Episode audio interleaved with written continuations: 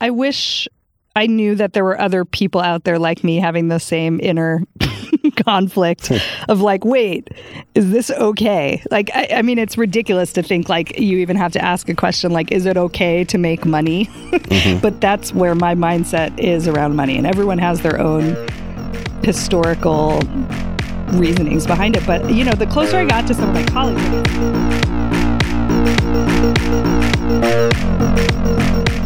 Welcome to the first episode of Academics Mean Business. This is your host, Lindsay Padilla. And on this episode, and you'll see in the introduction, I talk a little bit about this, but I actually have my husband interview me.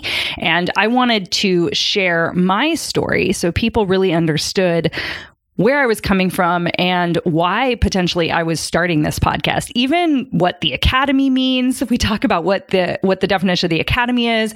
We talk about what it's like uh, to be selling services. Um, you know, as partial anti capitalist uh, coming from our background. So it's a really fantastic conversation that I get to have with my husband. And I'm so grateful for that conversation. Um, when I started my business in April of 2016, I ended up leaving in December. So in a few months, I was able to replace my teaching salary.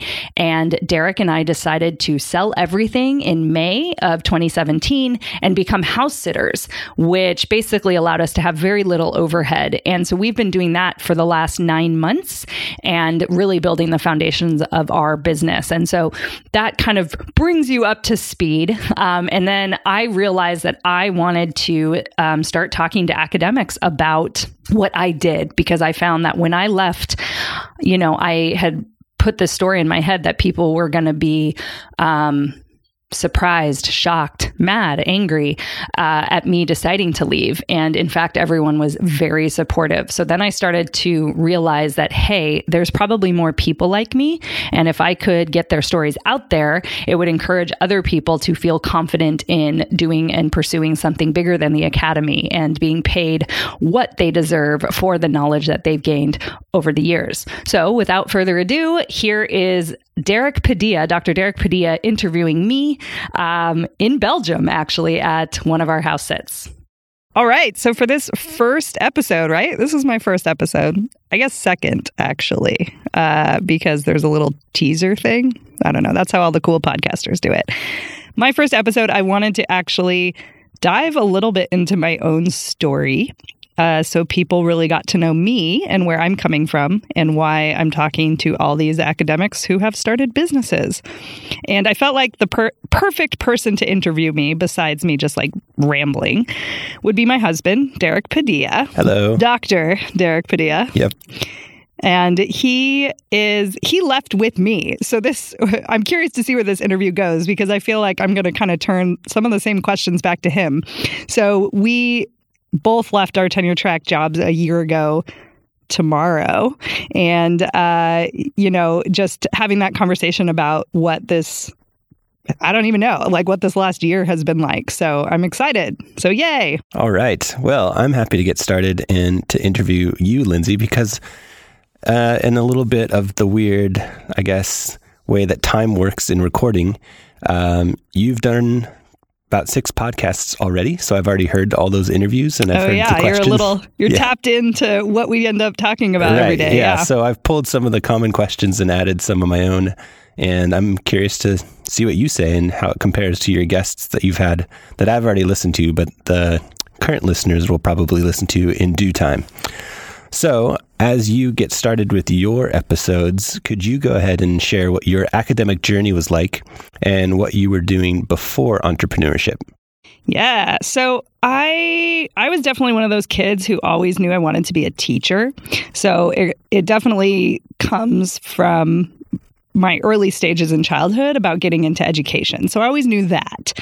Um, and I'm still in it, which is such a beautiful thing. But yeah, I always knew I wanted to be a teacher. So I um, I did the whole I'm going to teach high school thing um, because I actually didn't really consider graduate school or teaching at that level. And um, I really actually didn't consider it until I w- was like getting a master's. Um, and so when I did the teaching credential and I was teaching at a high school, I was teaching at the high school I grew up at, actually, where my sister was a senior. So that was fun.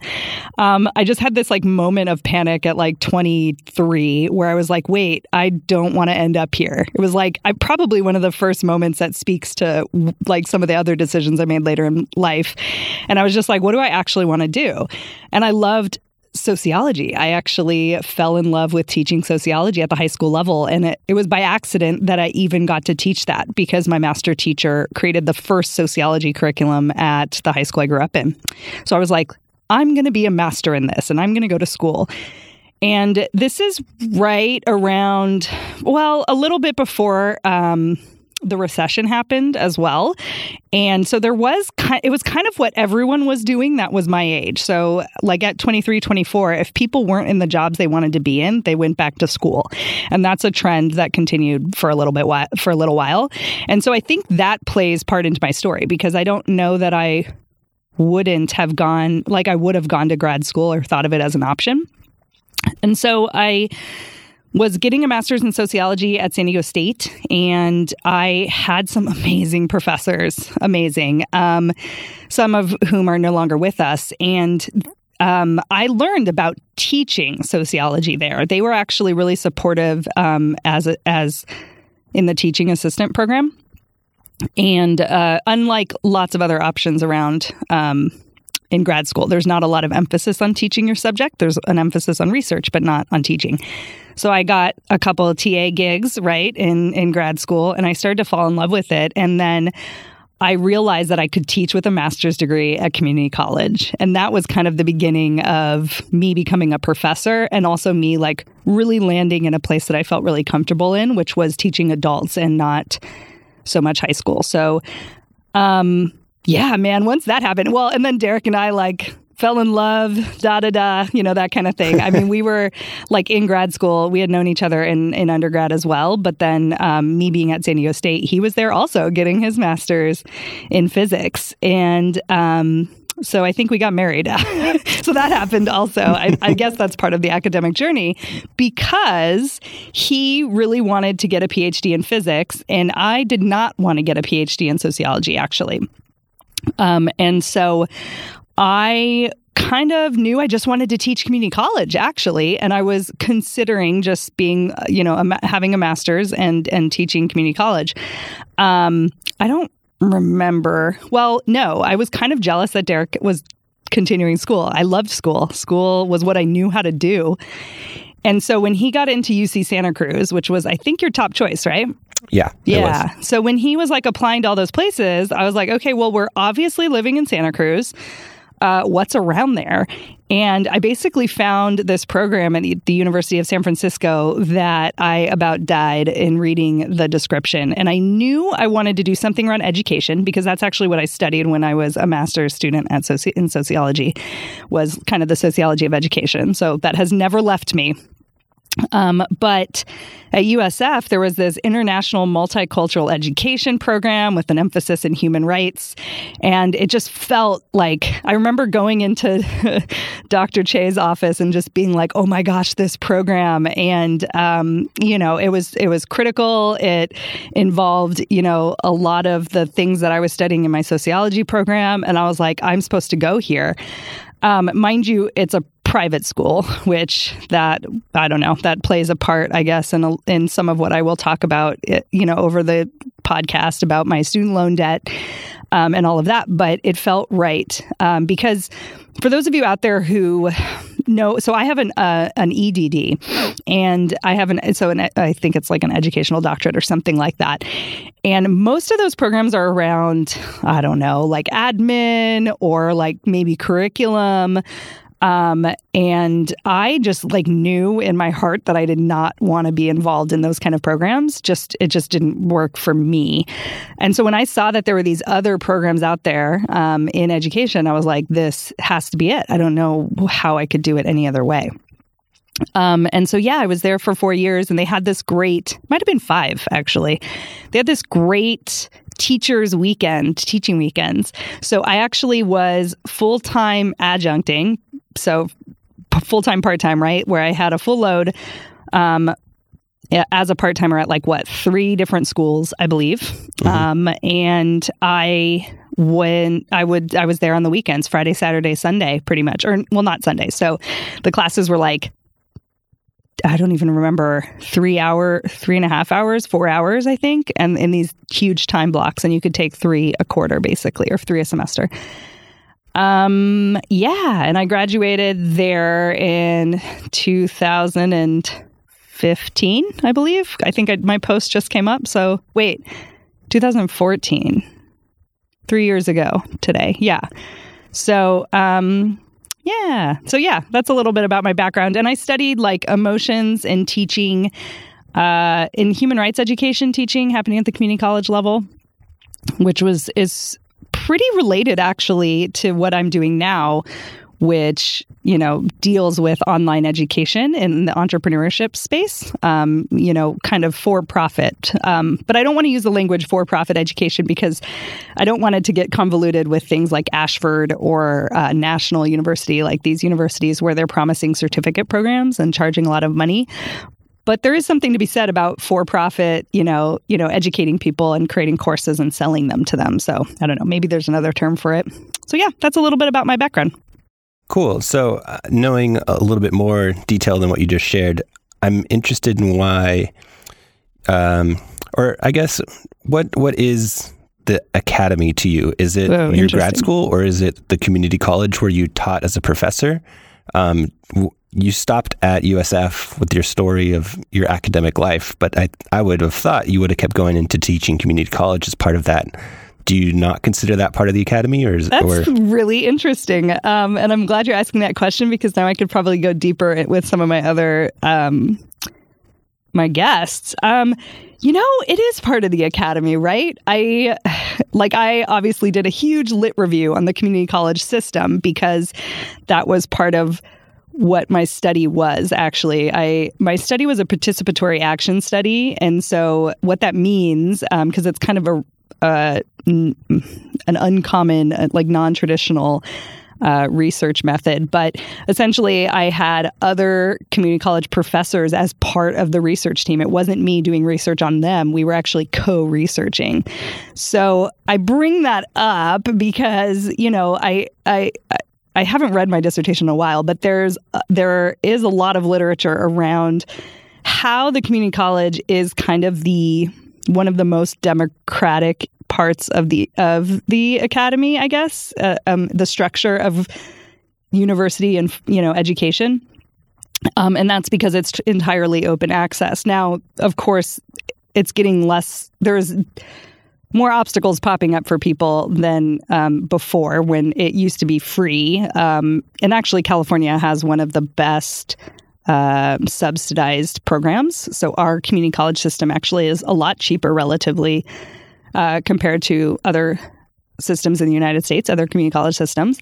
So, you know, yeah, it is part of the system. And the, you know, when we tout college and access in education as the ultimate um, equalizer, right? Um, you know, I would argue against a lot of that. It's still sorting us. And so those at the community college always felt like um, the students felt like maybe they just didn't make it because they didn't make it getting into a four year. The professors feel like they didn't make it because they weren't researching and they're not seen as prestigious. So there's a lot of like inner dialogue that happens at the community college level, I guess, with with professors and with the students themselves, uh, um, about like why they're there, and it's always about getting to the next thing, right? Like the community college is the stopping point to something else.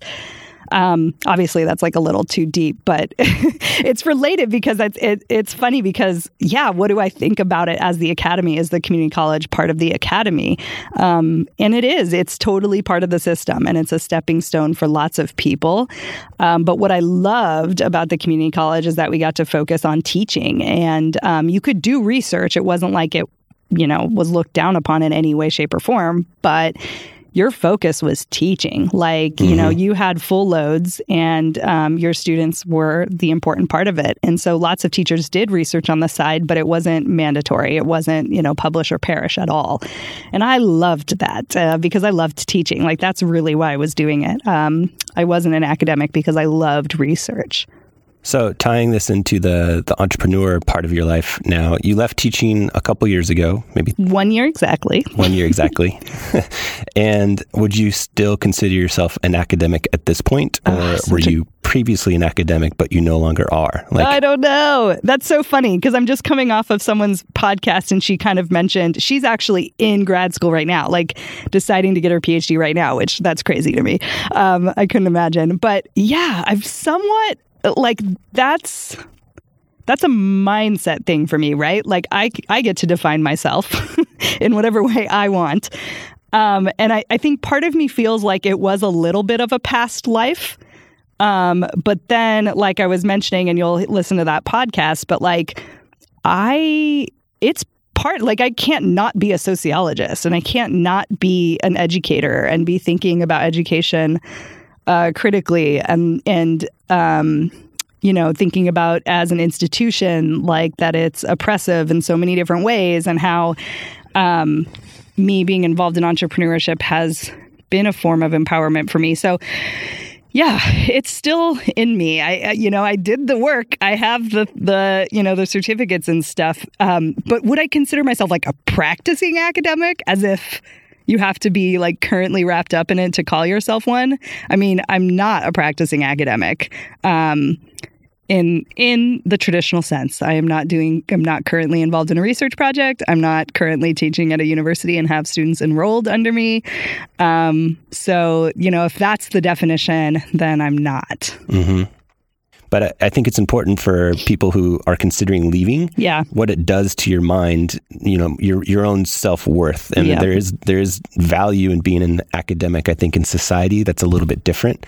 So I don't know. Can you speak to you know status and um, empowerment that you had as an mm. academic and how that changed as you're now an entrepreneur outside of any sort of teaching uh, institution? Okay, so we've talked about this before, and yeah, and it's come up on the podcast you'll listen to in the future um, because there. That's so how I always looked at being a professor. I feel like when I was making the decision whenever I realized I wanted to do that for my life, that I thought that that was my thing, it felt like I hit a gold mine. It felt, and what I mean by that is, you know, being a, a, professor and being an academic in some terms. So I guess it's very important to say, like us not working at a four year institution, if your definition of academic involves you have to be doing research while you're teaching and um, that it it isn't just the letters after your name that it's that it's um, a daily practice and a research institution um, then i guess i don't fit your definition.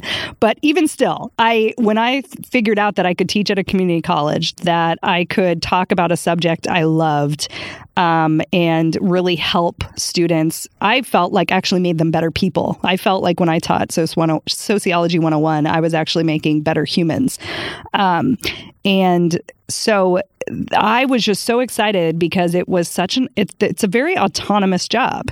Um, you know, yeah, we can kind of pick our schedules, especially when you got the tenure track job, right? You had the security and you had the healthcare. Um, and so Derek and I both left tenure track positions. Neither of us got it before we left. Derek was what a year out, and I think I was two. So um, we technically left like months away from months. it. Like oh yeah, okay. So I was a year and a half, and he was yeah, yeah, um, yeah. To the point where Derek was leaving literally one semester ahead, and was even asked like, could I just get it anyways? But they said no. yeah. Um, so, where was I going with that? Yeah, I feel like I, I hit the jackpot because I was like, oh my gosh, I can talk about a subject I love.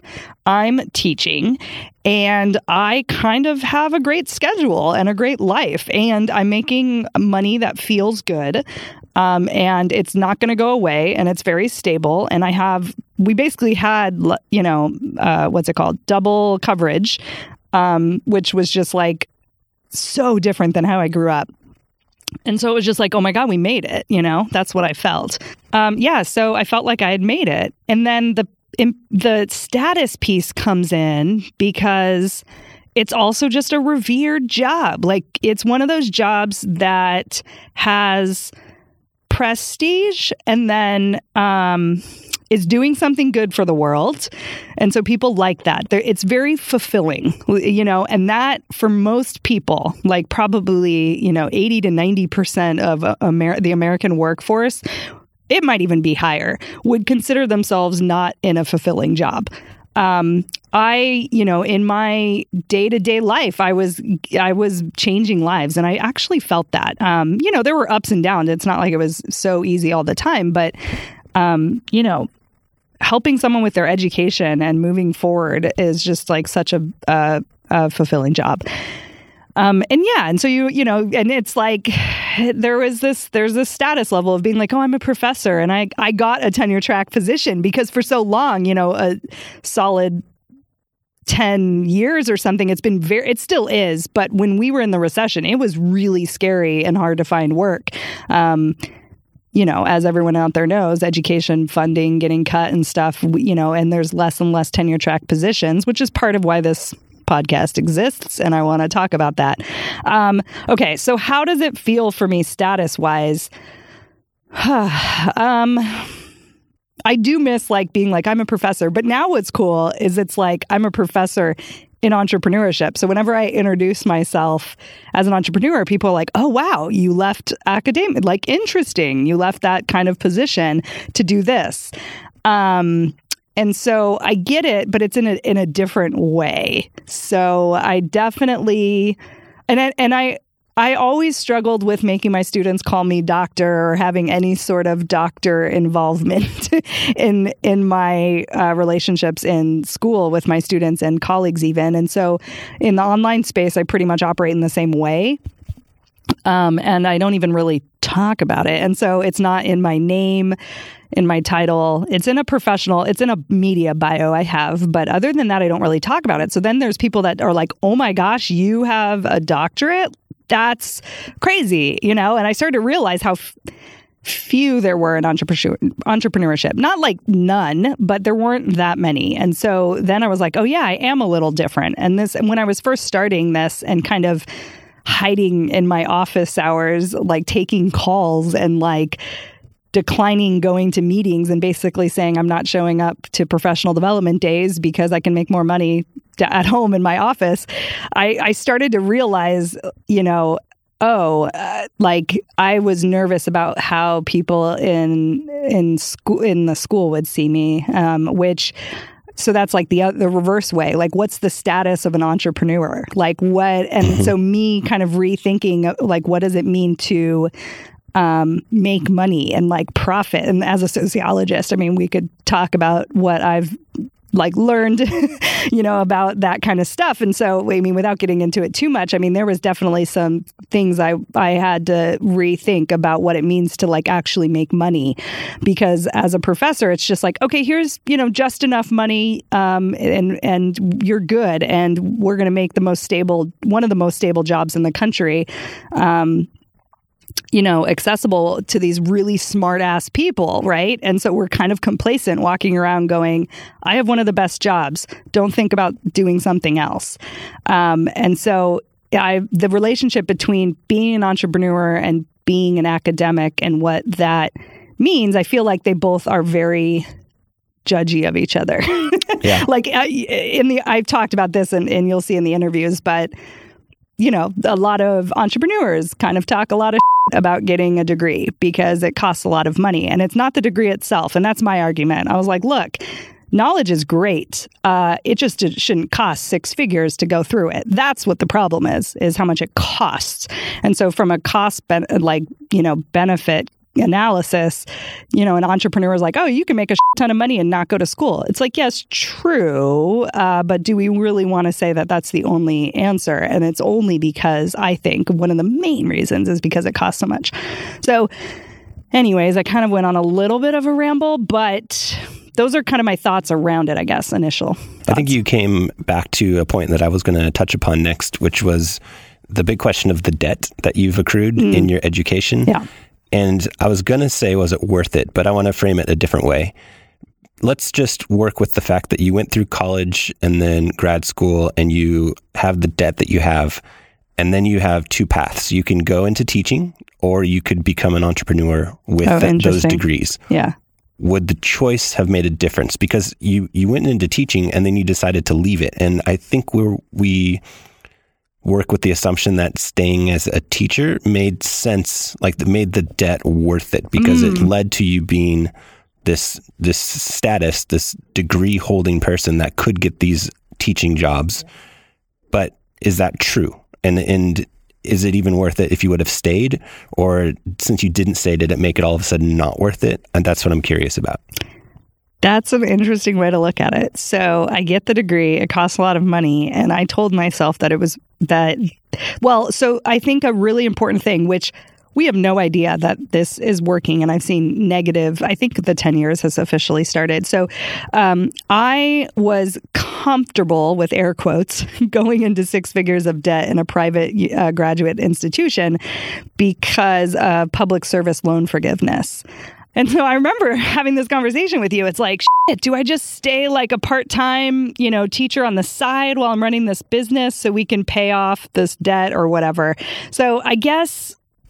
And uh, and the the answer is I didn't decide that, um, and I have various reasons for that. But the the question being, would going into teaching been, you know, make it worth it? And I still think yes, because I did love that life. I mean, I was leaving, I left teaching not because I hated it. There's a lot of entrepreneurs that talk about getting out of their nine to five or, you know, that they're dying every day and they can't wait to leave. And that was absolutely not the position that I was in.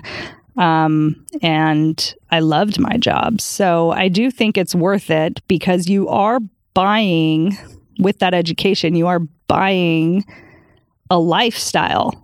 Um, I just realized, uh, you know, when I found this world, this secret world that, or what feels like it was secret, um, that allowed me to be bigger than my institution and um, starting to realize like I could do bigger things. Um, I just saw the path laid out before me, you know, the salary table. Do you remember that day Mhm. when we were like looking at it and we're like, oh my God, we did it. Yeah. And then it's like, okay, cool. In 20 years, we can make six figures. All right. And that was okay. Like, I didn't know any other way.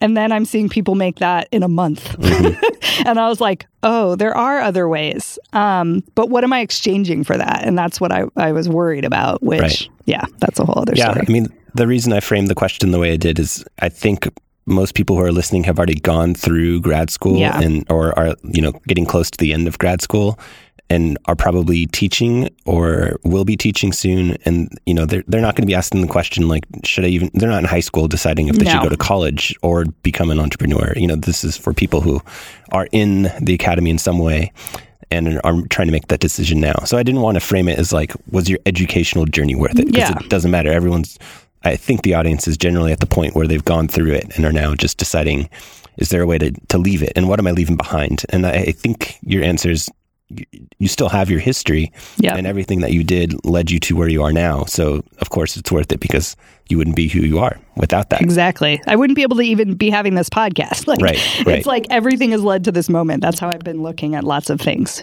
Yep. So the first so far up until now, the first half hour of this show has been looking back on what you've done and how mm-hmm. it relates to where, where you are now. But let's give the audience maybe a little bit of insight into what they can do looking forward. So, what do you wish you knew before you left your job or before you stepped into entrepreneurship on starting a business on the side of teaching? Oh, geez. Um, I wish I knew that there were other people out there like me having the same inner conflict of like, wait, is this okay? Like, I, I mean, it's ridiculous to think like you even have to ask a question like, is it okay to make money? but that's where my mindset is around money, and everyone has their own, you know, historical reasonings behind it. But, you know, the closer I got to some of my colleagues, I guess being in an institution for a while, uh, to be fair, like I think uh, Tomar Johnson, like my fellow sociology professor at my institution, I remember having a conversation with him because I, I think I was only there two and a half years. So I remember maybe it was one time during my first year he was talking about his like different investments and he owned houses and he was looking into getting into business on this in this one thing and i remember being like oh yeah like you you know it, people need to make money on the side to retire and to you know and so i started to realize like oh being a professor might not be enough for a lot of people as mm-hmm. far as income goes um, standard of living wise. And you know as a sociologist part of me is like oh but we have it you know way better than so many other people. And um, you know and so we could get into that. But you know, I should be grateful for having this access. Everyone deserves this. Everyone deserves this. And I still believe that. So, um, you know, th- uh, basically what I started to realize was once I learned that I could create my own money online and however, and show up in however which way I wanted to online and create this side income. I started to realize that academics were most, in my head, were mostly just doing it the safe way. Uh, invest in property, like start um, a 501b or whatever, um, you know, match your employer's stock, you know, like be smart with your money. It was this very institutional way of looking at money. And um, by the way, I didn't even mention this part, like how I got into entrepreneurship. So I got in through an MLM, like like multi-level marketing. For those of you who don't know what that is, um, it's you know like the products that you're seeing online. I think they're actually becoming a lot more popular, and um, I think for various reasons of ways things that are happening in social media, I think they're becoming a little more popular than they were before. Um, but that's where I started. And then once I was like having fun with that, um, I was embarrassed about it at first. Remember those conversations, Derek, when I was like talking about I sell shakes online and I'm working out? Like I mm-hmm. was like, this doesn't feel like what I should be involved in. Um, but then I just started basically of like an academic does researching what it's like to be an entrepreneur online. And um, i started listening to podcasts and stuff and then it was just like oh i want to sell my own thing. Like why would i sell somebody else's thing that i have no control over how it's marketed how they um, you know their business practices? And it's like i want to start a business that you know has amazing business practices that I would look up to as as a capitalist, right? And so that's what I was thinking about. Um, so yeah, I think I'm trying to think about. So you, you mentioned that you wish you knew that there were other people who yeah, thought the same the way you did. Uh, how how would someone go about finding those people and, and getting in contact and, and opening the conversation if they're thinking about leaving and doing something on the side maybe not leaving entirely but at least getting started? Yeah how did you find them and how how would someone search for those people so I was just living in a space of, like I mentioned, I was hiding in my office, right? Uh, not going to meetings and secretly hold, holding sales calls, you know, um, in you know technically on their pay like in some t- times it was during my office hours like if anyone's listening that happened um, but i think I think I just went in going like, oh, there's, I don't even know that I thought about it. Like, I just was like, I'm going to do this. And then I, you know, started to be like, oh, I'm a professor. Oh, you know, it fit my business. So we should get into a, just a, a for those of you who don't know me or haven't seen me online, you know, I actually started uh, with my obsession in education and I've been teaching for six years uh, online. Um, I've always had an online class as a professor.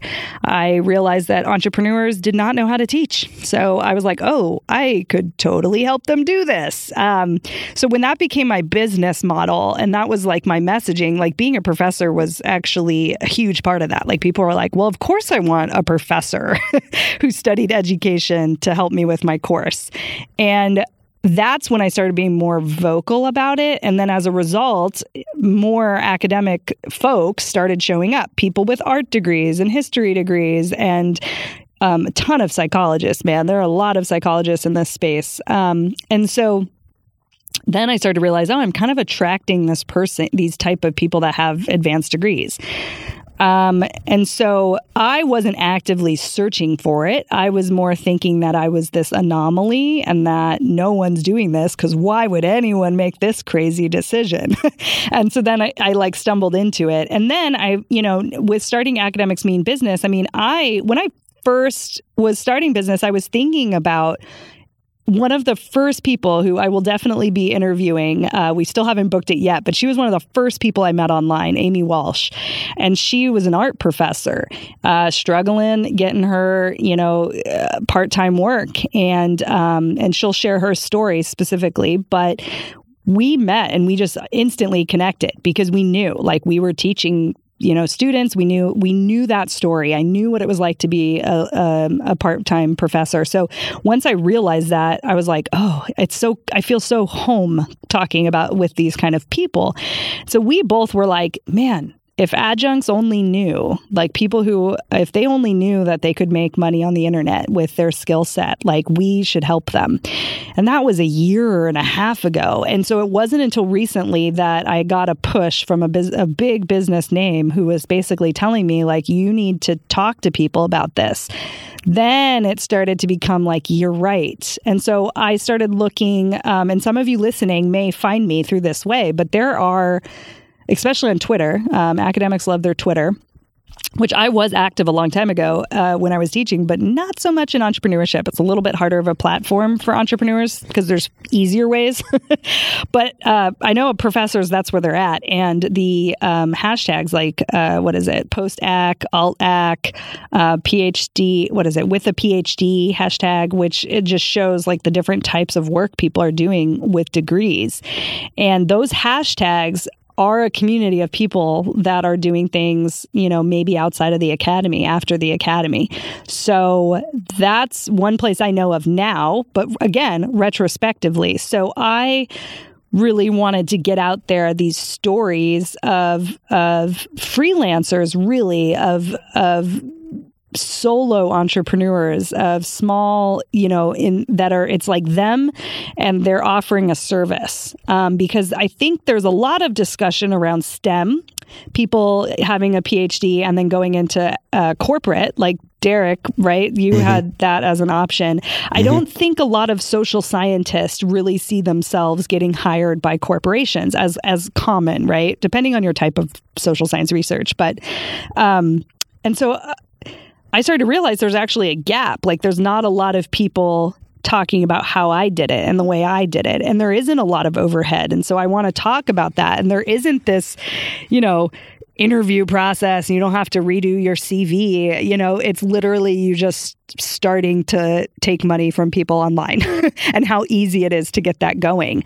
Um, and I just want to, de- like, you know, represent to people the skills that we bring in as entrepreneurs are needed in this space so much. And you'll hear that through the stories of the people I interview. Mm-hmm. Um, you touched on this a little bit, and this is a little bit getting back to mindset, but I think it would be safe to say we're pretty anti-capitalist, yeah. but yet here we are running a business and working from capitalist principles, and you know, trying to maximize profits. Um, how does your I your your views of capitalism mm-hmm. fit in with being a small business owner, and how is it different from being in the academy, being a teacher? Yeah. Yeah. So I think being a professor, being a teacher in the academy, you know, you're surrounded by a lot of progressives and liberals and and that conversation. And now I've opened up to this space where it might be tilted the other way. Not not really, not entirely. Like I have found there are ac- uh, anti-capitalist money coaches online. So, um, you know. Uh, and there's a lot of talk uh, around social justice and um, entrepreneurship as well. You have to find these. The pockets exist, but let's just be frank. The pop that those are small pockets um, compared to the larger conversation that happens around entrepreneurship. Um, definitely a lot of libertarian uh, kind of let everyone do their own thing. Um, I think is a part of entrepreneurship. So, yeah, I think it's it's been a it's actually rounded my my views in a in a how do I say this? Like it's um it's it's opened me up to other ways of thinking, but in, in a different way than it would have happened in a classroom. Like, you know, I obviously had students that um, didn't, uh, you know, see the world in the way I did, but in the way I taught it, um, you know, open their mind a little bit to things that they hadn't considered. But when I think about like making money online and running a business, um, you know, it's impacting me in a different way. Um, but I'll say this because I remember I remember my grandparents when I was going to be a professor and like you know obviously talking uh, various election discussions. Um, particularly around Obama and not so much around Trump. I think that's a whole other conversation. But when that was happening, the ideas around, you know, the ideals of socialism was part of the conversation. I remember my grandma being like, oh, well, when you start making money, you'll think differently about taxes and healthcare and that kind of stuff. And as somebody who now is, you know, being taxed in a totally different way, and we're learning about that, um, I actually still have the same views. like, I don't agree with that sentiment that oh just because you make money means you don't want to give it up. Um, and i don't think that that's true. So and i don't think that you have to think that that's true to be a good um, business owner. So there's some cool stuff happening in this in in in business now because we get to control what we do with our profits. We get to control what we who we hire and why and how we support them right? And so that's where i see that coming in. Like what would my feminist anti anti-capitalist do, you know, in my hiring process? Like, where does my money go? Um, who am I hiring? Um, who, you know, that kind of stuff. And so, and um, you know, there's there's people like there's stuff out there that um, is challenging the very like patriarchal capitalists white supremacist um, you know perspective of of what i what that meant to me like profiting what that meant because i think it is wrapped up in very patriarchal white supremacist like um, stuff. So there we have to challenge that. So i think i'm like recording this on the tail end of cards against humanity giving a thousand dollars to their um, least earning uh, customers. Um, they mailed checks out to them. Like that's the kind of shit that I want to get involved in, right? Like I like why not, right? Um, you know, that's we can that's the thing that I I see the power of academics going into business because we would hold some of the ideals that we have as academics. If we bring it into a capitalist space, like you can do capitalism differently. Now, it, I'm not this is still capitalism. I'm not saying that I'm like, you know, because it, it is. it 100% is. But as far as like redistributing wealth and, you know, what do what do Derek and I envision our life looking like? Like how much money do we need? I actually had a marketer who I now have invested in his mastermind because I never heard anyone say this before. But his whole per, like concept too is, you know, a lot of people talk about, oh, donating 10% or 1% of your income or 10% to a charity. And I have feelings and thoughts about that, but he actually said, well, what is the 10 what is what do we need to live my family and and and then what it, so let's say that's 10% of my revenue and then I can give away the other 90%. And I was like, "Whoa, like I never thought about that." So let's say Derek and I need a million dollars in revenue to survive with you know when we take our payment and we're living the life we want to live and we um, feel comfortable. Um, how do we scale our business so that we can give more and create a bigger impact in the world? Now that's the kind of conversation I want to have around this. Mm-hmm. There are a lot of entrepreneurs out there who, when you know, some of them get pretty extreme and say things like entrepreneurs are the only people making change in the world. And I mm-hmm. completely mm-hmm. disagree. Right. But um, there is something to be said about entrepreneurs having the time and the resources and the ability to make a change in higher percentages and numbers than the general workforce is like like so if you're working 9 to 5 um, and you have a job and you have a salary and you're in the whole like you know buy sell capitalist cycle right of like feel bad about yourself watch something on TV want to buy it buy it now you're in debt and you have to work right? So that's the whole like cycle. So being an entrepreneur really takes you out of that cycle because I mean from just a real life perspective, I wake up one day and it's kind of like, I don't feel like doing this service anymore or offering this service and selling this thing. I would like to make a new thing and sell this. And like, I feel so much more in control of how I want to feel and how I want to be in the world than I did as a professor. Where, yes, I could wake up and say, I'm doing good work and I love the connection I have with my students, but you know, more and more, uh, the institution w- is taking more, you know, putting more on our shoulders and not paying us res- like in comparison for adding that stuff. We all know this. Like I was on the union, uh, you know, I was the lead negotiator um, at both, well, at one school, and then I was on the negotiation, um, or sorry, just in the union for the second school. But so I know like what it's like, what what is happening with our workloads and our quality of life as a result of that, and it's being chipped away. And so entrepreneurship actually re- like represents me reclaiming my skills and my creativity and my what my experience and and you know yes exchanging money for it out in the open you know market. Um, but i'm in control of how that happens. Like i get to decide who's hired and how much i pay them and what my work schedule looks like. And i've never felt like that before. And so you know a lot of entrepreneurs talk about freedom as their goal and it's true. Um, so an academic with our knowledge knowledge and skill set and research and experience coming into this world like man what does a rich academic look like?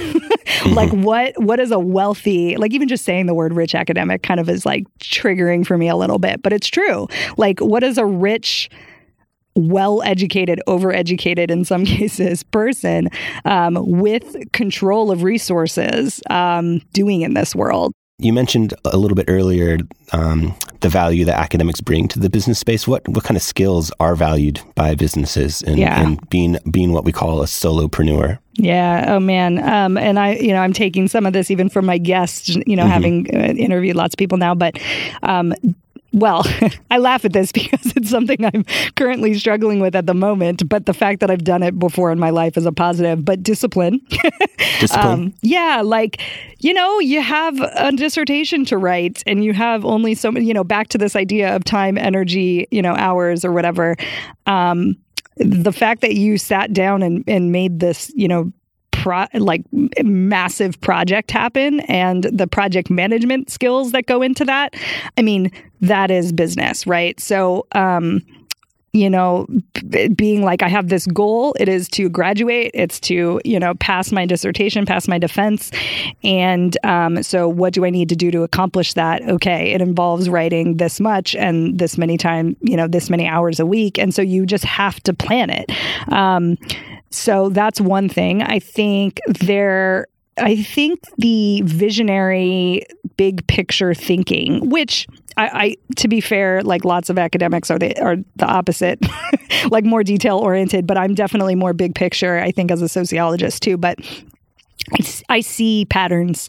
I see things people don't see. And I can, I, you know, I have this like eye for cultural, you know, messages and, um, uh, patterns, I guess. So, it, which has p- fared well for me, I guess, in marketing, which is something I never thought I would be involved in in my life. Um, but uh, the the ability to really analyze and create frameworks and and and exactly collect information to explain what's going on that is so needed in a service based uh, knowledge info product is what we call it in this space uh, type of industry. So people are trying to communicate and they are selling what they know uh, which is teaching, and they're turning around and selling it and creating these products for it. And so you have to kind of come up with your own framework and way of doing it and way of teaching it. And that's literally at the core of what running um, uh, in my where I'm at right now in the space I'm at, which is like coaches, um, service based entrepreneurs, where they're providing a service for somebody that's what you do. That's how you become, you know, what they say in the industry. They call it a quote unquote thought leader. Um, hmm. but I think academics, you know, are kind of like the OG thought leaders, right? And so for those of you who have been in this space, and are listening as a current um, entrepreneur, um, you know what I'm talking about. This word thought leader gets thrown around a lot, but it's basically being seen as the go to person in your industry or in your niche. So, you know, me, I want to be seen as the teacher of teachers in uh, entrepreneurship. So I'm helping people teach better um, in their businesses. Um, other people want to be seen as Facebook ads people, as um, brand experts, as marketing experts, as, you know, people who, I don't know, email campaigns. I mean, there's so many different like specialties. So you get known as a thought leader when you kind of come up with a way of talking about what is going on with your service or your um, uh, offer that you mm-hmm. offer people in the world. So academics are natural at that. I mean, that to me, I was like, oh, I got this. I know exactly what I'm doing, right? So I'm developing my own framework for teaching online. Why wouldn't I, right? Um, so I think those are my top few, which is like project management skills, discipline in that sense, and um, you know being able to do high level thinking that really organizes thought and then turns around and communicates it to other people. I think we we all have that in us as academics. Can you touch upon something that comes up in academic work a lot, and then also in the business world a lot is um, imposter syndrome? Oh yeah. Okay. So okay. So in academic in academic the academic world, obviously, it's like, am I good enough to be a researcher? Um, am I good enough? Um, is my ideas and my um, research good enough? I mean, that comes up all the time, and it comes up in teaching. Um, and so then in entrepreneurship, it's similar but like different. So or, or maybe as an academic who's experienced imposter syndrome in both um, in in entrepreneurship it's th- there's something about the the academic track that roadmap that journey that path that is laid out for us really right? Like here are the steps and the orders. Like yes you might end up at a community college or you might up at a you know an r1 you know institution and like you know be revered and writing crazy mainstream books. Like there's obviously different like levels of it but the the path is essentially the same. Um, and uh, it's just depending on whatever prestige and stuff. So you go through that path, and you the end is, I guess, to become a professor in some way, shape, or form. But in entrepreneurship, there really the path is so much more varied, and so I think on a day to day basis in entrep- in in academia, it's like I kind of knew what I was supposed to do. Like there isn't really doing it differently. I mean, there are in some respects, but generally speaking, it's just the same thing for everybody. But in entrepreneurship, it's just not at all. And so the imposter syndrome comes in such different ways because it's like no one knows what they're doing, which I think we, Derek says that to me almost every day. Um, mm-hmm. Because, you know, you can limit yourself by thinking, oh, this entrepreneur who's making six figures a month um, is doing it this way. Like, oh my gosh, how are they doing it? And it's like no one knows what they're doing. I just have to keep reminding myself, like, everyone's experimenting. Um, and so in academia, it's like I still remember thinking, "Oh my god, no one knows anything." but it's like it's and it's hidden in the same way I guess that it is in entrepreneurship. Like no one wants to admit that they don't know what they're doing. But I think the vulnerability is way more open in entrepreneurship. Mm-hmm. Um, or maybe it's hitting a new market because I haven't been doing this for very long, and so I could say that the industry is maturing. Um, but yeah, there's people being a lot more honest about revenue versus profit, like what they're actually taking home, and if they're bragging about numbers and where it's all coming from. I mean, that's important. But I guess when it comes to imposter syndrome, like everyone thinks like, oh my gosh, I'm not making $10,000 a month. Therefore, I'm not there yet. Um, and in, in entrepreneurship, it's all about these revenue numbers monthly essentially and then oh i have a million dollar business like what does that actually mean so the imposter syndrome comes in and it's tied to your revenue which i think is interesting um, I'm trying to figure out if I which one is more imposter worse is imposter syndrome and part of me thinks it's entrepreneurship because once you get out of your grad school program and once you land your job, you feel like, okay, like I made it. Now, but then the day to day things you do in teaching, there's not that much stuff that's at risk, so it doesn't haunt you as much. But again, this is coming from somebody who was not at a research institution. So I know that if you're research, uh, you're writing and you're researching um, as part of your job, then I'm sure it's a lot worse for you. So I, am you know, I'm acknowledging that. I know it is. Um, I, but the job that I created for myself because I didn't like that, um, and then maybe that's part of it, part of the reason why. But um, I didn't feel it as much. Like I was like, I'm a fucking good teacher. Like I knew that, mm-hmm. um, and I just stayed with that. Um, I guess it was some. Sometimes I would want, I would question like the experimentally like experimental teaching styles I would do, and sometimes I'm like, dude, I could get fired. like if someone wanted to, um, but yeah, in entrepreneurship, it's the risk is there. So, like on a day to day basis, you're like waking up and you're like, duh, do I go, like, how do I make money? Or we self sabotage in so many ways, but we're tied to our income and our revenue. Like, it's us, hands down, only thing. Mm-hmm. So, the imposter syndrome, it's like almost everywhere, almost constant. Um, so, yeah. Yeah. Okay. I, I have one final question, and I think it's uh, an actionable one. What, what, step, one step, would you tell someone to take if they're thinking of getting started? Say they're a grad student just deciding what to do with their life and they're deciding about online entrepreneurship, or they're currently a teacher and they're looking to get started on something on the side. What's one actionable step they can take? Not the actionable step to not, you know, to take some pressure off of your answer, but just, just one thing they can do to take, make a step towards being a business owner online. Mm. I mean, I just think about my first step. Mm-hmm. So um, for me, I think my first step um, that planted the seed that I could start my own thing and not be involved with an MLM um, was listening to podcasts. Mm. you know, uh, there's a bunch of great podcasts out there. Um, and for those of you, like Derek mentioned, of what we're good at is consuming information for a while and then being able to be like, okay, this is the next step. So I, on my drive to work, I had a 45 minute commute each way. Um, actually loved that commute. It wasn't in traffic.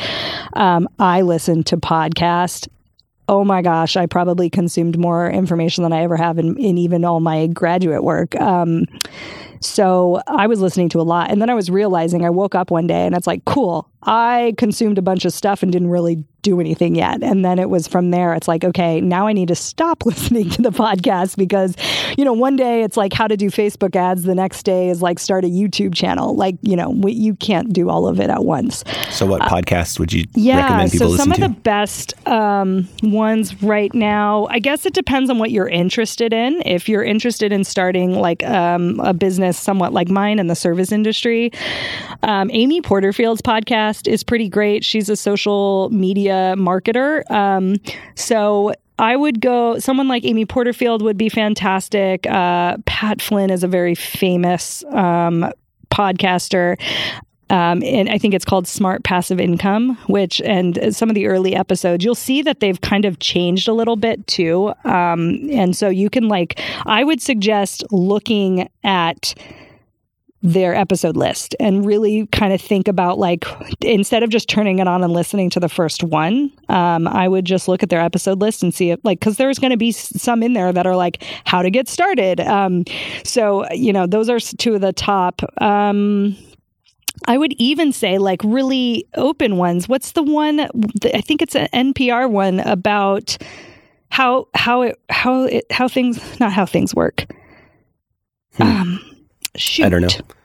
I can maybe add this in later, or I'll put it in the show notes because I'm just going to look it up. But it's it's basically like how people got started. So oh. they just had, and it's all entrepreneurs, right? So Instagram, you know what I mean? Like yeah. how Instagram got started, um, or or like them as a business. And I think that's kind of cool. Like if you're in kind of like NPR style podcasts and and you just want to get a feel for like businesses, um, startups. I, I think that's cool. And I I obviously started to love Shark Tank as well, um, and that that's later though. Um, but I think there's ways to yeah get acquainted with um, with business, um, and then joining some Facebook groups. I think are also really helpful. I'm definitely going to be starting one. It has doesn't exist. It might have the same title, but um, I'm that's like where I really started to build community and meet these other professors starting businesses in Facebook groups. In Facebook groups, yeah. um, and they they tend to be around business, you know, um, and so you you can kind of get a feel for the culture, the environment. Um, so you mentioned a term, and I'm not sure everyone's familiar with it. You said if you're starting a business in the service industry, yeah. what, what is the service industry? What are some examples? some services? examples. What's your service? So my service um, right now, it's it's changed, but we mm-hmm. did course creation. Um, we had a we still do have a course creation agency, but basically a lot of entrepreneurs sell digital products um, to the masses um, as a way to as to create an income stream. And like PDF worksheets, like um, courses, yeah, things online that people can learn from. Exactly, like Blackboard. You'll you'll be excited to find that people are paying for things like Blackboard, not like Blackboard actually, but anyways, it'll be interesting. That I thought was interesting. Um, so yeah, so y- you know, the service that we provided was we helped people with their courses. So sometimes we'd help them outline them. Um, now we've kind of narrowed it down and got a little more streamlined in our process, and now we do uh, reviews, like course audits. So we'll take content someone's already taught and we'll just give them some tweaks, some ways to make it a little bit better, make it a little bit clearer for the student. And then I'm also launching, um, am in the process of, and have our first clients, a TA agency, which is very related to college. Um, but there's these courses that people are running and they're actually having, um, you know, they're overwhelmed with supporting their students and making sure their questions are getting answered. And so some people have thousands and thousands of students. Um, you know, the MOOC movement. If you're in education, you know what I'm talking about. Well, that is happening too when people are charging for information. And there's a lot of people being left behind that are paying money to be in these courses. So they're not free, they're not open access. Uh, they're paying and they're not getting results. Mm-hmm. Um, so we are kind of hoping to change a lot of that with this new service. So um, those are, and then there's things like coaching, lots of different ways of coaching, like life coaching or um, uh, health coaching. Uh, marketing, you know, business coaching, how I can help you start a business. And so that as a service, um, what you can, you know, do is you're basically taking your life experiences and you're helping guide someone through, you know, what they need to be what they need to move forward. So, uh, coaching is an example. There's also a lot of spiritual work. Um, obviously, um, that kind of work um, has been around for a long time, right? So, uh, doing spiritual work in, in different ways, and um, I'm trying to think of what other services, like what kind of. Well, I think if if you're someone that's really comfortable with numbers, you can get into Facebook advertising and help people do their yeah. ads. Um, you know that Facebook teaches there how to do ads, analysis, and if, yeah. if you're good with numbers and, and comfortable absorbing a bunch of data and taking action based on that, Facebook ads, people pay a lot of money to help run their Facebook mm-hmm. ads. Um, if you're a writer, people always need copywriting yes, services and editing. And editing, yeah. So, so you can start a business being a copywriter, and then you can build agency models where you hire other writers, and you're the face of it, but you have other people doing the actual copywriting for you. Um, yeah, yeah. I mean, I opportunities. Think, so service, and then there's like done for you type stuff where mm-hmm. you do it for you. But like, there's also the creative stuff, right? Like, so graphic design, mm-hmm. um, web, like websites. I mean, literally everything. Photography. Yeah, video editing, video, um, yeah. podcast editing. Uh, you know, so that when I say service, I mean it's it's you know. Yeah, what's not service? Mm. So product, product based. There's, uh, you know, I'm seeing a lot more entrepreneurs doing both. Mm-hmm. But you know, you know, Amazon drop ship, oh, you yeah, know, e-com yeah. stuff. Mm-hmm. You know, t-shirts. Um, that kind of stuff, the box, the subscription box stuff is like so mm huge right now. Mm-hmm. Um, to me, when I was first starting, that seemed just like monumental to like, you know, find a product, get it out there. Like there's overhead involved. Whereas if you have a service, you can just literally not even have a website just start talking about it in social media and say, hey, I could help people with this. And then people give you money. Mm-hmm. Like, here, PayPal me. So you're not going out and you know taking out business loans to really get some of your first clients. Um, but products are a big thing too, and I think. Um, you know, getting on Amazon and stuff like that. That that is another way of doing business um, that I would say is important. I'm trying to think if there's another one. So, product ecom, service coach based industries. Yeah. Um, I think a lot of psychology people go into the coaching. Yeah. Yeah. you'll see most a lot of people that I interview, um, which is interesting, and I have some theories on that too. I was left as a sociologist; they're, they're kind of like our sister. I don't know; they probably wouldn't say that, but Yeah. but uh, but um, they they're used to starting their own practices, right? Uh, Right. Private practice. So a lot of psychologists start a private practice, and then they're like, "Oh, cool!" And then they're like, "How do I go online?" That's what I'm seeing is an influx of psychologists into the space. So I think they're kind of used to starting a business. Not the same for sociology. You don't open a sociology practice, right? So um, you're not you're not around the business space with your degree. Yeah. Well, good. I think that was a nice introduction to the That space. was long. It was good though. Yeah, going into details of the mindset and, Yes. and opportunities and differences between being a teacher and working in an academic institution and being a solopreneur online. I feel like yourself. we could almost every question you ask me could be its own episode. probably we could have spent yeah an hour on each one easily yeah, easily. Yeah. And maybe that's something we'll do in the future. So, you know, if you're listening to this in to more the- detail. yeah, let us know what you want to hear us talk about. Like, I may do non interview, or I may bring in certain people to have those kind of discussions. That could be really fun too. So, Mm-hmm. I'm I'm open to see what people want to hear um, and what they want to talk about because I think these conversations are really important. Well, I think it's assumed that people listening already know where to find you, but in case they stumbled upon this episode by itself, standalone, where could people learn more about you and what you do? Yeah, Jude. So uh, I love these questions. Good time. Did you think you'd stump me on this one? I mean, so I have a website. That's a good answer. yeah, I have a website and it's lindsaympadilla.com, which you'll see in the show links or whatever. Lindsay with an AY. Lindsay with an M. AY and the middle name initial. Dude, I lost my URL. I used to ha- own that as a teacher, lindsaypadilla.com, and Mm-hmm. I was running it on what was that website called? Weebly. Mm. Oh my god, I was like one of the first professors to have a website that looked nice. Um, it was fun, and then I let it go. now Yeah. I don't own it anymore, um, which is sad. So uh, yeah, I had to use my middle initial. Um, but anyways, part of the hesitation was like, oh, I kind of run two businesses. Like I have this, or like I have two things I'm doing. Like this academics mean business is bigger than me, and so me sending you to my own like website that's on course creation right now feels a little odd. But I I think that is going to be the ultimate home of both of these things because. So, Um, you, and so- your your goal is to help people who are trying to make the transition from academia into running a business, and you're going to help people do that. I think can- so. Yeah. no, I mean, yeah, I, I, um, I'm starting to work with some clients right now, but I think At this stage, you want to get people in, in conversation I with want each people other to talk to and each with other. you, and yes. just yeah. So um, there's going to be a Facebook group. I don't have the name of it or the URL, but um, it'll be in the show notes by the time I don't know this is released. I guess. Um, Mm-hmm. And if you have a course already, we have services. I say we, but it's Lindsay yeah. um, that help people, yeah, with their currently existing courses. Yeah. And, and both both people, both types of people can get in contact through the website, and then probably your Facebook page, right? Like that's the main my Facebook page, yeah. My I guess my hesitation is, am I starting a Facebook page around academics mean business? And I have no idea. Well, either Again. way, I mean, you are you on Facebook, so they can You can find can me find there. you. Yeah, Yeah. Yeah. Totally. And LinkedIn. I'm of course oh, LinkedIn. yeah. That's Yeah. my new kind of thing too. So Yep. Lindsay Padilla. Oh, so. L I N D S A Y, and then P A D I L L A. Padilla like tortilla. Padilla like tortilla, not burrito. Nope. Anyways, thanks so much. That was fun. Yeah, it was good. I think I want to have you on as a separate interview because I want to ask more stuff. okay.